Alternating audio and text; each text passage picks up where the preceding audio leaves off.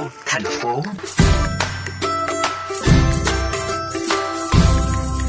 Là dự án nâng cao kiến thức và xây dựng thói quen phân loại rác thải nhựa cho học sinh, sinh viên thông qua việc cùng xây dựng và đặt mô hình sinh vật biển bằng tre khổng lồ tại các trường đại học của khu vực thành phố trọng điểm về ô nhiễm rác thải nhựa, các thành phố ven biển và các tiểu vùng thuộc đồng bằng sông Cửu Long. Ecofish Việt Nam đã góp phần nâng cao nhận thức về bảo vệ môi trường cho thế hệ trẻ.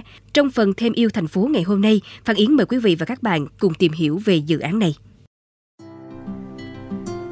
Cá bóng ăn rác, mô hình bằng tre có chiều cao hơn 3 mét, dài 6 mét, được thực hiện thí điểm tại Đại học Cần Thơ năm 2020 đã từng gây chú ý trong giới trẻ về thông điệp hãy quan tâm hơn đối với rác thải nhựa. Qua nhiều tháng triển khai, ngoài Cần Thơ, cá bóng ăn rác đã có mặt tại 7 tỉnh thành trên cả nước với 13 mô hình.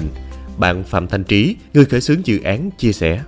Chứng kiến cái thói quen của nhiều người, họ lạm dụng rất là nhiều cái nhựa và những cái vật dụng mà khó tái chế. Học sinh họ là cái người mà đứng ra xây dựng cái xã hội của mình trong tương lai, thì họ cũng phải biết về cái vấn đề hiện tại của thế giới này.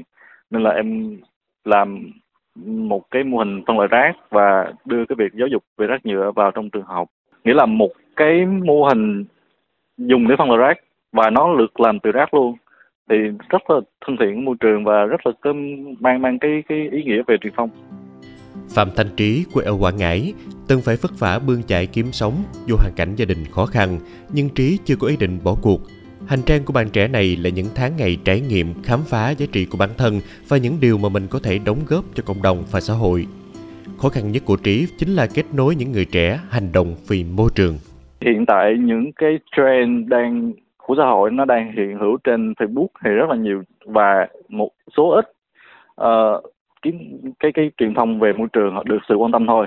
Nếu mà mình đưa cái thông tin về môi trường lên theo một cách quy củ là bản tin về môi trường hay là một cái thông báo rằng là nay ô nhiễm này này kia, thì nó quá là bình thường đối với họ, nhưng mà mình khiến họ trở thành một phần của câu chuyện. Thế tình yêu, đam mê, trách nhiệm của Trí đã lan tỏa đến những bạn trẻ nơi Trí sinh ra và lớn lên và các bạn học sinh, sinh viên ở các trường đại học.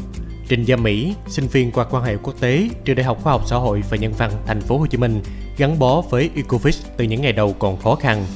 Với Mỹ, được đóng góp một tiếng nói, một hành động để thay đổi thói quen của các bạn trẻ ngay từ bây giờ là một niềm hạnh phúc. Mỗi khi mà Ecofish đặt chân tới đâu thì đều nhận được sự hỗ trợ nhiệt tình của các bạn.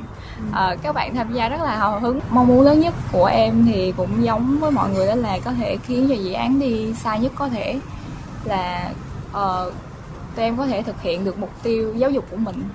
Tại vì ở các cái chương trình hợp tác khác đó, thì tụi em rất khó để thực hiện chương trình giáo dục, là tại vì các trường đôi khi người ta sẽ kiểu chỉ muốn lắp đặt cái mô hình ở đó thôi, chứ không hẳn là sẽ chú trọng về vấn đề môi trường. Nên là tụi em sẽ phải cố gắng để có thể truyền tải cái thông điệp của mình